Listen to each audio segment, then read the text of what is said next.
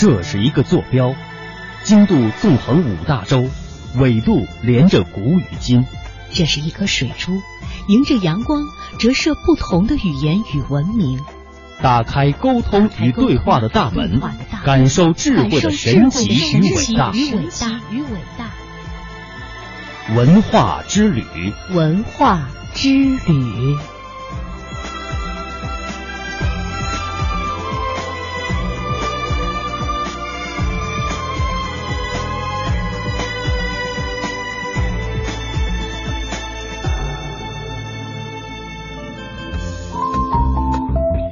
迎各位继续收听中央人民广播电台香港之声数码广播三十二台的文化之旅，我是谢哲，我是文艳。接下来的时间，继续为各位播出系列专题节目《历史传奇》，搜索古今中外文化经典，探寻大千世界奇闻渊源。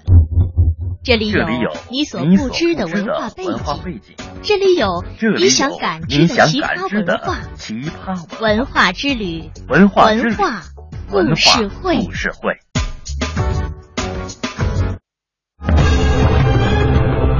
那听起来很像神话的记载，可信吗？为什么会发生？是怎么发生的？那里有什么特殊的东西在吸引着他们吗？他们为什么要这么做？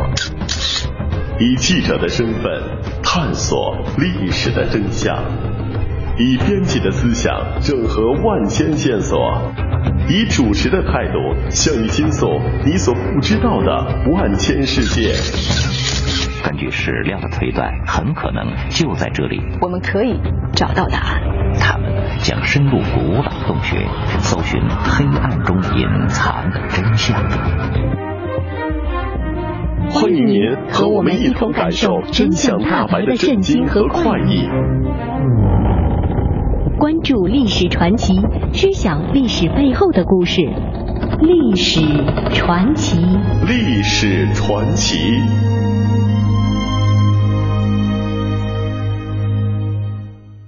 欢迎您打开今天的历史传奇。大家好。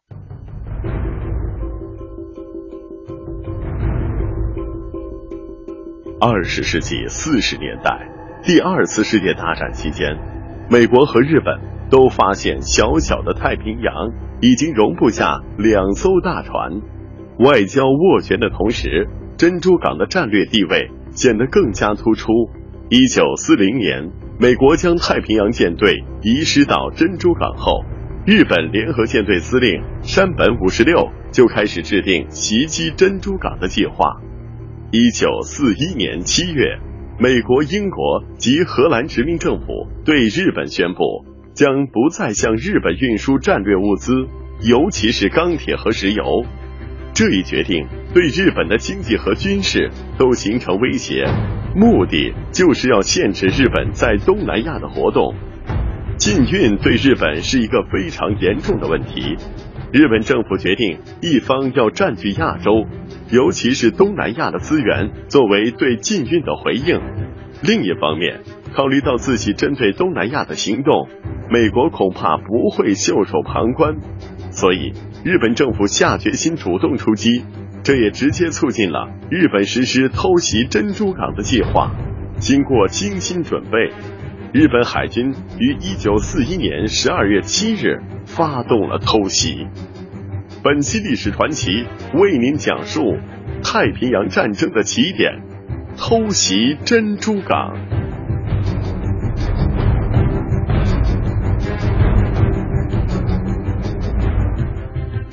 夏威夷群岛位于北太平洋，距离美国西海岸约三千八百公里，日本约六千公里，距离菲律宾约七千公里，战略地位十分重要，素有“太平洋心脏”的称号。夏威夷岛的主岛是瓦胡岛，珍珠港就位于瓦胡岛南部，克劳山脉和怀特奈山脉之间的最低处，因为盛产有珍珠的牡蛎而得名。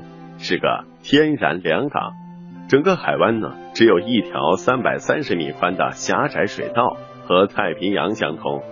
港湾水域面积二十五平方公里，平均水深十二米，可以同时停泊各种舰艇五百艘。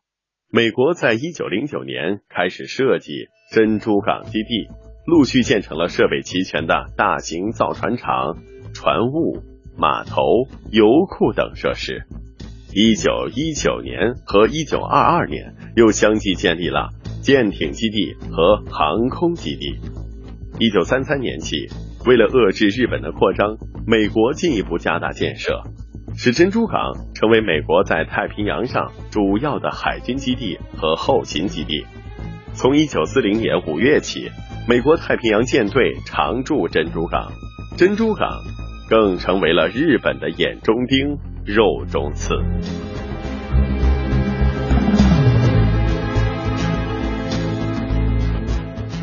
美国太平洋舰队常驻珍珠港后，开始加强夏威夷地区的防御。美国陆军于一九四一年二月成立夏威夷警备司令部，由华特肖特陆军中将任司令，统一指挥夏威夷地区的步兵、海岸炮兵、陆军航空兵等部队，总共约四点三万人。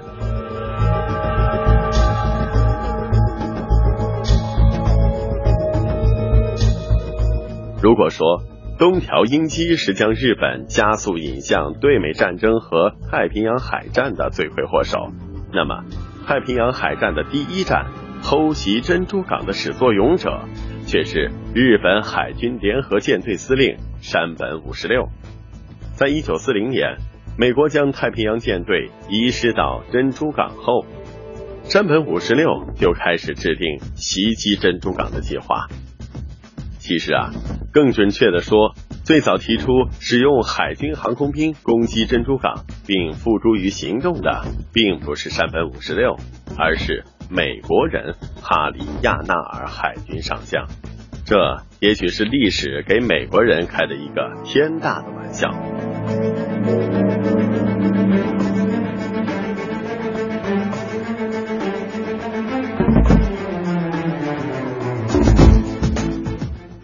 一九二一年，一位名叫赫克托·拜沃特的英国记者写了《太平洋海上霸权》一书，并在美国出版。一九二五年，这本书的主要内容被改写成了一部小说，名叫《伟大的太平洋战争》。主要内容是，一支日本舰队偷袭了美国停泊在珍珠港的亚洲舰队，同时还偷袭了关岛和菲律宾。据说，日本海军军部曾经翻译了此书。在高级军官中发行。当时，山本五十六正在日本驻美国大使馆工作，他很可能就看过这本书。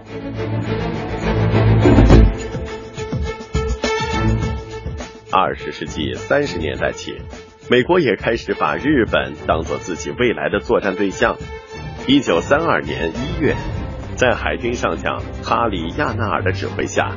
美海军举行了偷袭珍珠港的演习，目的呢是在于检验太平洋海军基地的防卫能力。演习的时间被定在了一九三二年的二月七号，星期天。恰巧的是，日本偷袭珍珠港的时间是十二月七号，也是一个星期天。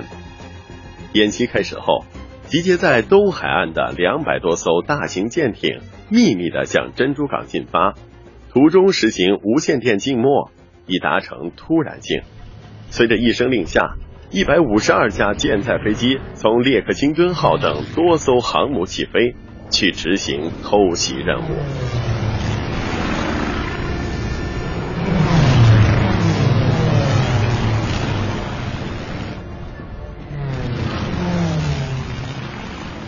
当轰炸机群钻出云层后，没有受到任何阻拦。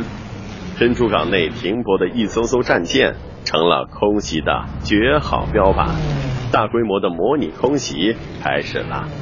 毫无准备的珍珠港瞬间陷入瘫痪，进攻者无费吹灰之力就取得了制空权，并完全控制了形势。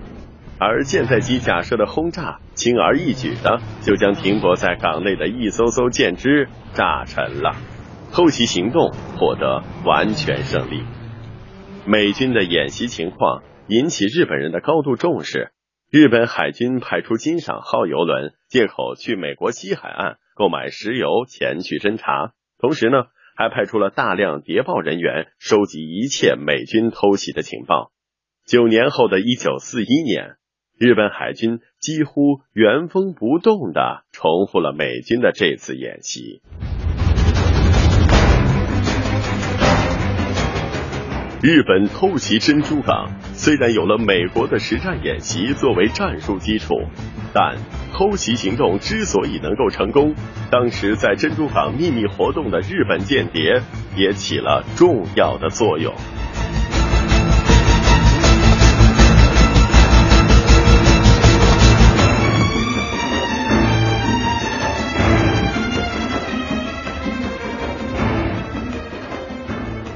二战中，随着日本与美国在亚洲的冲突日益尖锐，为了打击美国，日本海军联合舰队司令官山本五十六开始制定作战计划。他意图先摧毁太平洋舰队在珍珠港的主力，迫使美国缔结城下之盟。为了顺利干掉美国的太平洋舰队，日本派出了大量的间谍到珍珠港收集情报。在这些日本间谍中，最有影响的呢是吉川猛夫。吉川是日本预备役海军少尉。就在事业如日中天时，这名狂热的法西斯分子却患上了严重的胃病，被迫回家疗养。就在这个时候，他被日本海军参谋部情报处看上了。随后呢？他拼命的学习英语，全面的研究美国海军和太平洋基地的情况。一九四零年底，吉川猛夫被派往夏威夷搜集情报。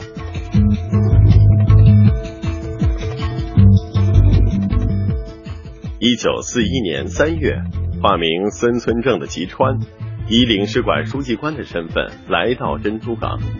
这名二十三岁的书记官一到珍珠港，就遭到中情局的严密监视。中情局下令注意他的行踪，尽快查清背景。但是，中情局很快就发现他是一个花花公子，常去的地方竟然是在珍珠港后面的阿莱瓦山坡上，那里有一家日本人开的春潮楼。在几个日本艺妓的陪伴之下，这位浪荡公子经常酩酊大醉。一次，中情局窃听他的电话，竟然发现他和一个艺妓在电话里调情。情报人员听烦了，就拔掉了窃听插头，对他的调查也就到此结束了。美国人的麻痹大意为吉川的情报活动提供了便利。吉川经常去的春潮楼，打开窗户。就可以看到美军在珍珠港内的各种舰艇和军事人员的活动情况。每次到春潮楼，在喝酒聊天的同时，吉川总是悄悄的注意美国军舰的活动规律，默记在心里。回去之后，再用密码记录下来。另外，吉川还利用自己外交官的身份做掩护，开着一辆美国在一九三七年生产的福特车，在瓦湖岛上到处转悠。伺机搜集情报，经过几个月的摸索，终于将珍珠港美军的活动情况了解得一清二楚。一九四一年十一月一日清晨，日本海军部派遣海军军官中岛前往珍珠港，奉命把军部命令交给日本总领事喜多。中岛把一个纸条塞给了喜多，悄声地说：“请把这个交给吉川君，明天下午。”开船前答复我。喜多会意的点点头，收起了这张纸条，回到了领事馆。喜多将纸条交给了吉川，吉川展开一看，在这个不大的纸条上，提出了要求尽快给予回答的九十七个问题，包括停泊舰船总数、不同类型舰船的数量和名称、战列舰和航空母舰的停泊位置、机场的飞机机种。和数量等问题，吉川迅速整理思路，飞快的写下了每一个问题的答案。第二天，资料就转交到了中岛的手上。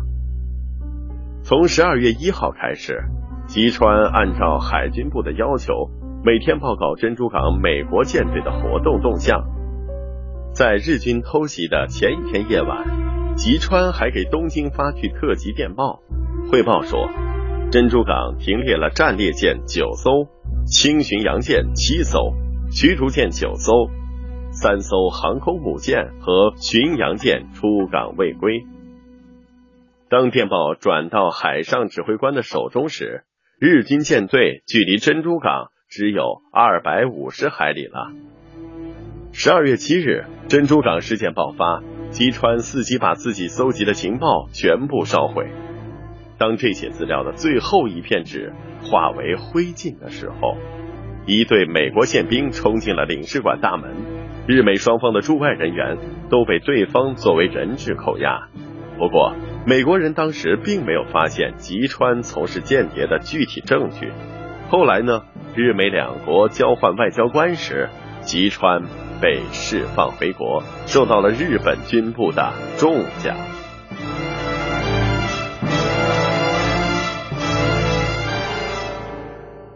吉川所从事的间谍活动，只是日本在珍珠港大量间谍行动的冰山一角。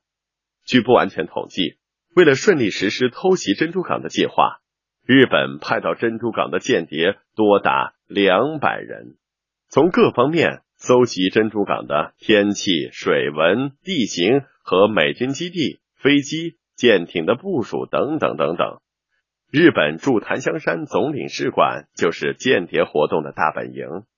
日本情报部门根据间谍提供的情报，绘制了一幅详尽的美军军情水文图，上面用日语标着珍珠港的军事目标。在偷袭珍珠港时。日军就是根据这幅地图行动的，可以说，日本在珍珠港的间谍活动，确保了珍珠港偷袭的胜利。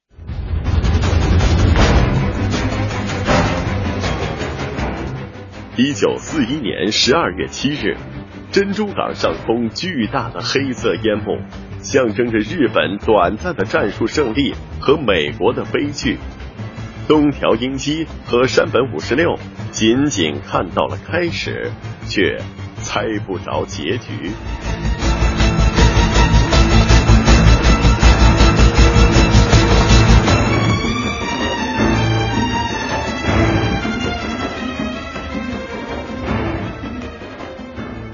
一九四一年十一月二十六日，一支由六艘航空母舰为主力的大型舰队，在日本海军。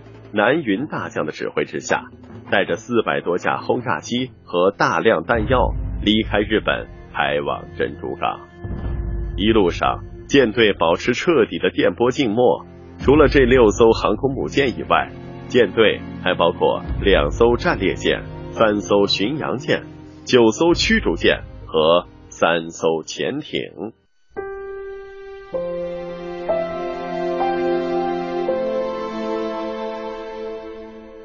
一九四一年十二月七日的清晨，珍珠港正沉浸在周末懒洋洋的阳光之下。微风吹过，棕榈叶发出咔嗒咔嗒的声音，还有远处依稀传来的汽车喇叭声、宠物鹦鹉的叫声和海浪声。如果没有港湾里的军舰和停机坪上的轰炸机，谁也不会把这里和战争联系在一起。此时。大部分居民还在睡梦之中，温暖的阳光下，空气中弥漫着大量的鸡蛋花的香味儿。院子里仍然空空荡荡，太阳伞折叠着，瓦胡岛处于一种无助、迟钝的状态之中。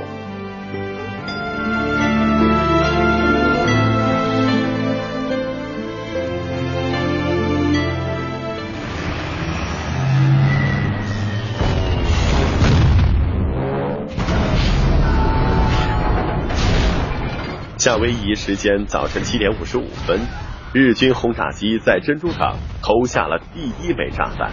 整个空袭行动持续了两个小时，真正的攻击时间大约一小时三十分。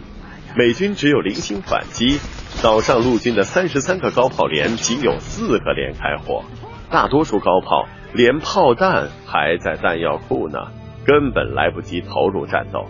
整个珍珠港的美军几乎没有有组织的抵抗，偷袭珍珠港的行动之中，日军共消耗弹药约一百四十四吨，战斗损失飞机二十九架，机上五十五名飞行员全部阵亡，加上起飞时有一架飞机突发故障坠毁，返航时有两架飞机因为迷航而坠毁，总共损失飞机三十二架。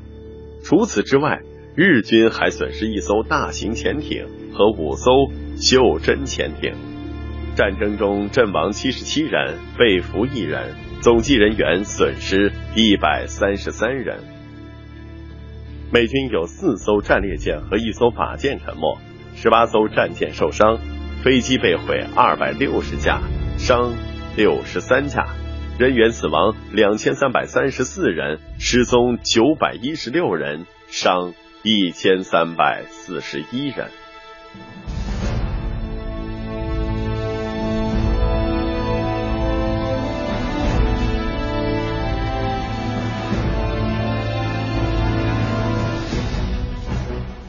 尽管偷袭的主要目标美国太平洋舰队的三艘航空母舰及二十二艘其他军舰不在珍珠港，而且油库和造船厂也没有遭到破坏，但是日军的此次偷袭作战组织周密、行动果断、代价小、战果大，堪称突击战力的经典之作。一九四一年十二月七日当晚。美国总统罗斯福召开了紧急的会议，商讨对策。第二天，罗斯福向参众两院发表战争咨文，要求对日宣战。他的讲话在雷鸣般的掌声中获得一致通过。从此以后，美国正式参战。一九四一年十二月九日，与日本战斗了十年的中国正式对日宣战。之后，法国。澳大利亚、加拿大等国也对日本宣战。两天后的十二月十一日，德国首先对美国宣战。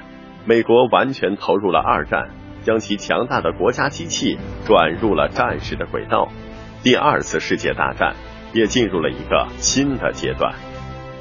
日本通过偷袭珍珠港，将美国拉入了战局。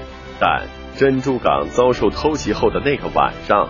睡得最香的人不是日本人，而是英国首相丘吉尔。美国从此将作为同盟和英国并肩作战。为此，丘吉尔说了一句：“我们总算赢了。”然后安然入睡。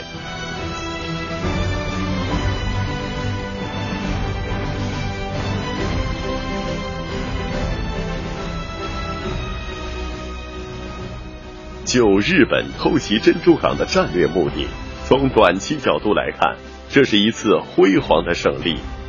在这之后的六个月中，美国海军在太平洋战场上已经无足轻重，没有太平洋舰队的威胁，日本占领了整个东南亚太平洋西南部，势力一直扩张到印度洋。从长期的角度来看。偷袭珍珠港对日本是一个彻底的灾难。最重要的是，珍珠港事件将一些本来意见不统一的国家动员了起来，共同抵抗轴心国。